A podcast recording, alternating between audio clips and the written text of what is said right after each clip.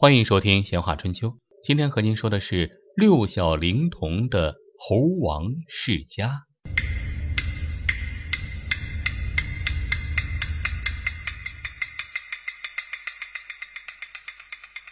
这两天啊，有一个关于六小龄童的消息，那是炒得沸沸扬扬，说是六小龄童精心为春晚准备的节目被毙掉了。这个消息一传出来，结果一下子所有人都不干了。这好多人纷纷是口诛笔伐呀，表示实在看不懂央视啊，干脆说猴年没有孙悟空，这对得起猴子猴孙吗？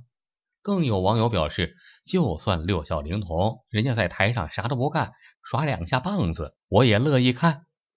也有人说，这不用耍金箍棒，他只要在那儿吃桃就行，我就愿意看一晚上。还有人晓之以理，动之以情，说六小龄童今年已经五十九了，那今年的春晚不让他上，那等到十二年以后的猴年，那都七十多了，他还耍得动金箍棒吗？还有位朋友说的特别动人啊，说只要零点敲钟的时候，六小龄童能喊一句“俺老孙来也”，我就能泪奔。说的最经典的，那当属说下面这句话的一位网友。他说了一句什么？他说：“想当年王母娘娘办蟠桃会的时候，没有请孙大圣。接下来发生的事儿，你们都知道。”说这话的目的就是威胁央视春晚导演，敢不请六小龄童参加今年的猴年春晚，接下来发生的事儿，嘿嘿，你得好好想想。那当年。那接下来发生的可是大闹天宫啊！刚才所说的这些，就是特别形象生动的说明了，在大家的心目中，六小龄童那就是孙悟空，孙悟空那就是六小龄童，两者之间那是等号。猴年来了，猴年春晚，敢不让六小龄童上，那齐天大圣能饶得了你？所以说啊，孙悟空就是六小龄童，六小龄童就是孙悟空，而且六小龄童演孙悟空演的这么好，绝对是有家传的渊源，一代一代传下来的。哎，六小龄童的父亲演孙悟空，六小龄童的爷爷演孙悟空，六小龄童的父亲的爷爷同样也是演孙悟空啊，那绝对是家学渊源。说到这儿啊。这两天有一部视频在网上传的特别火，里面啊六小龄童就亲口讲述了这一段历史，我们先来听听。我们张家四代都是演美猴王，我曾祖父最早在农田里演美猴王，人称活猴张。可到了我祖父那儿，他把少剧猴戏发扬光大，成了赛活猴。我的父亲六岁学艺。得名六龄童，后来呢又自成一派，被封为南猴王。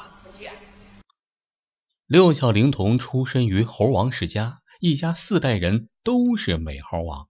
哎，刚才说了，六小龄童的父亲六龄童被称为南猴王，是著名的少剧表演艺术家。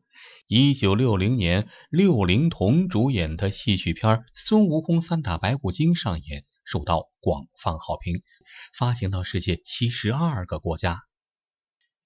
一九六一年十月十号，经周恩来的推荐，《孙悟空三打白骨精》在中南海怀远堂上演。六龄童事后回忆说，自己上台的时候有习惯，从不看台下的观众。这次演出演到快最后的时候，哎，他往台下看了一眼，居然发现了。毛主席、刘少奇、邓小平等领导人的身影。谢幕的时候啊，毛主席向演员们挥手致意。后来有人告诉他，毛主席对这出戏很感兴趣，先后五次鼓掌，六次大笑。演出后一个月，毛泽东到了杭州，当时啊，他还向浙江省委负责人关心的询问了《孙悟空三打白骨精》的演出情况。还提出要见见剧团的同志们。得知剧团当时正在外地巡回演出后，毛泽东还写下了一首诗，这就是后来发表的《七律·或郭沫若同志。一从大地起风雷，便有惊声白骨堆。僧是愚盲犹可训，妖为鬼域必成灾。金猴奋起千钧棒，玉玉澄清万里埃。今日欢呼孙大圣，只缘妖物又重来。后来过了几年，文革了啊，在文革中，六龄童也受到了冲击，被停掉了演出，撤销了团长职务，整天被关到房间里面写检查，门上也被糊上大字报，只在地面留点空间，进进出出只能靠爬的，而且这还不能把大字报给弄破。当时，当时造反派说这叫钻狗洞。还好啊，运气不错。一九七一年秋天，毛泽东南巡到了杭州。哎，到了之后又想起了孙悟空三打白骨精中的六龄童，就问当地人：“绍兴的猴子去哪儿了？还压在五行山下吗？应该放出来见见世面了。”哎，有这么一句话，六龄童的情况就好多了。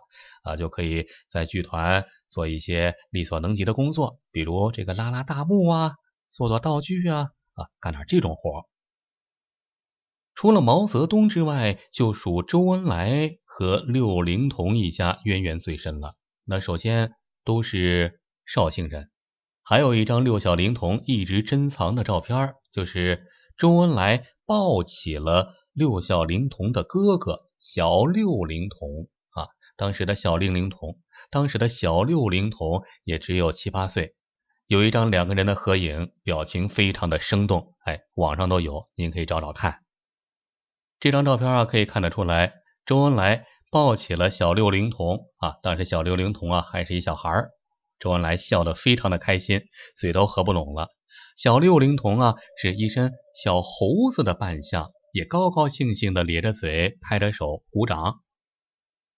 拍这张照片的时候啊，是一九五七年。一九五七年十二月十五号，周恩来在上海陪同缅甸总理观看了绍剧团演出的《大闹天宫》。这其中啊，这个六龄童啊，就是六小龄童的父亲扮演孙悟空，小六龄童啊，就是六小龄童的哥哥小六龄童在里面扮演一只活泼可爱的小猴子。您可能听出来了，这小六龄童和六小龄童不是一个人啊。小六龄童是六小龄童的哥哥，那时候啊也是跟着父亲演猴戏。看完演出以后啊，周恩来握住六龄童的手说：“我是绍兴人，看绍剧可还是第一次，你们演的很好，外宾看了很满意。”这时候啊，周恩来就抱起了一直在旁边蹦来蹦去、还没有卸妆的小六龄童，哎，给举起来照了张相。这张照片，六小龄童一直珍藏着。这就说到了六小龄童的哥哥小六龄童了。关于这一段，六小龄童是这么说的：到了我这一代，家里有十一个孩子，我是最小的。我二哥自小他就有天赋，继承了父亲的艺名，被称为小六龄童。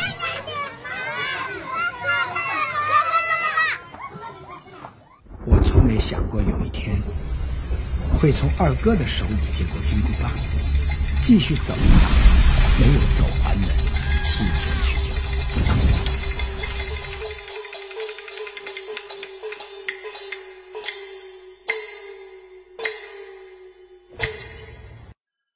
六小龄童是家里最小的，他的二哥就是小六龄童，就是刚才给您说过的周恩来抱起来一块合影的演小猴的那位。哎，本来是打算继承父亲衣钵啊，继承父亲六龄童的衣钵，将来把猴戏给发扬光大。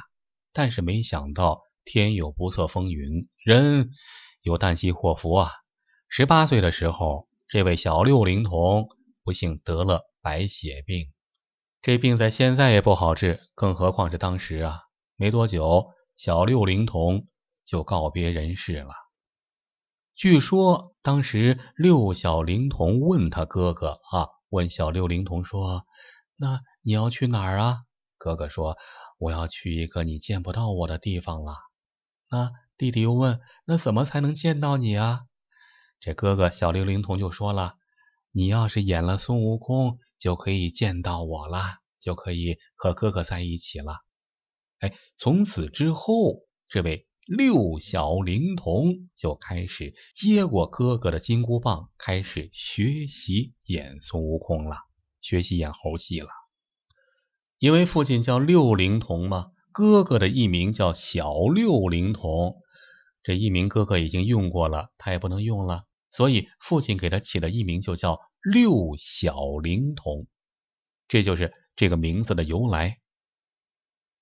记者采访六小龄童的时候，六小龄童就说：“，其实小时候从来没有想过要演孙悟空，因为小的时候胆子很小，上课的时候老师提问都不敢举手，害怕说错。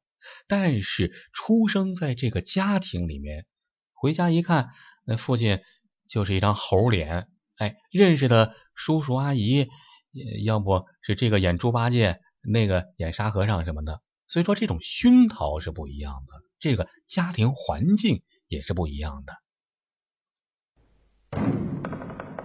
苦练七十二变，才能笑对八十一难。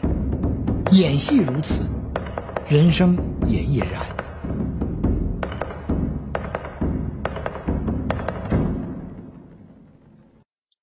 就这样，六小龄童就正式接过了哥哥传下来的金箍棒。啊，继承了父亲的衣钵，开始认认真真的学猴戏了。这说话啊，就到了八十年代。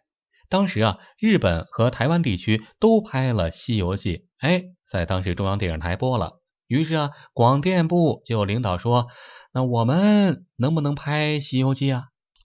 于是中央电视台就准备开拍《西游记》啊。那首先要找孙悟空啊，找演员。当时六小龄童。正是好年纪，二十三岁，那多青春呐！于是啊，《西游记》的导演杨洁导演呢，就找他拍了这个《西游记》。那位就说了：“怎么就找到六小龄童演孙悟空了？要找到我多好啊！嗯，找到我，我我现在也出大名了。你说这话，你跟六小龄童能比吗？啊，别的不说，给你根棍子，你能耍出花来吗？那六小龄童就行。”实际上，这里面也很简单。当时导演在全国范围内找能演孙悟空的人，其实实际上也就是在戏曲舞台上才有孙悟空。而当时六小龄童的父亲，那是戏曲里面的男猴王，南派的猴戏。这儿子又是二十三岁，那正值青年，正值青春，能摔能打。那换做他老爹去演，五六十了。摔着胳膊腿怎么办呢？那不行，肯定得找年轻人，所以就是六小龄童了。这就是一个人的命，也是运气。这一拍就拍了六年。八六年《西游记》正式播出之后，那是万人空巷！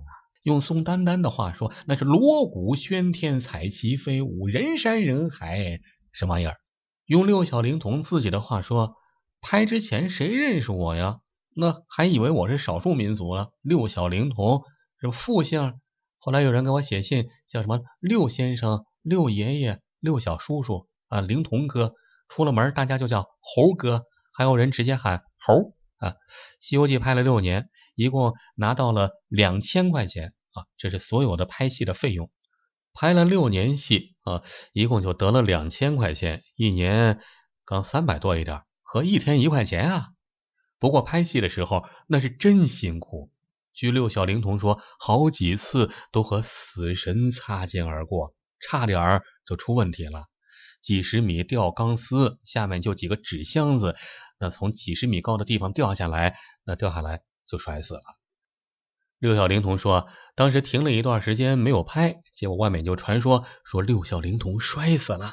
哎，有一次掉一个滑轮，结果场务拉过了，六小龄童当时头朝下就掉下来了。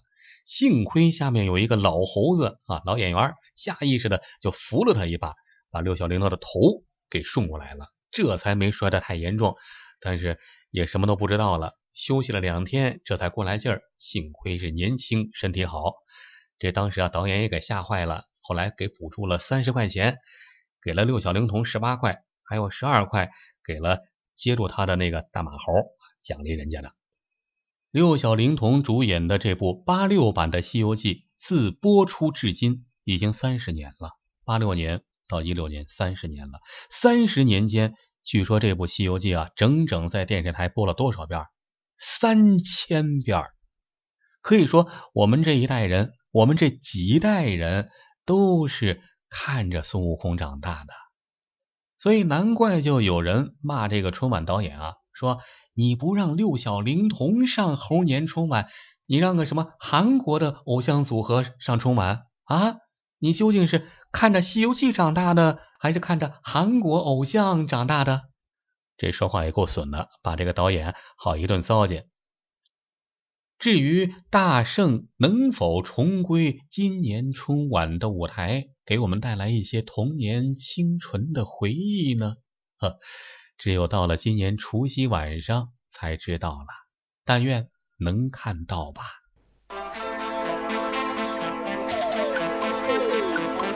这西天取经路，我一走就走了十七年，但又何止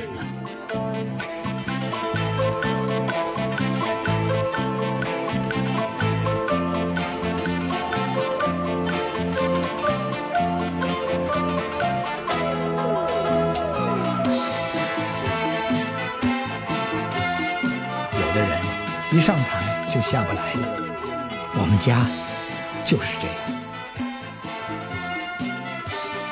有人称我们是猴王世家，但猴戏不姓张啊。猴戏属于全中国，金箍棒交接了一代又一代，把快乐带去每一户人家。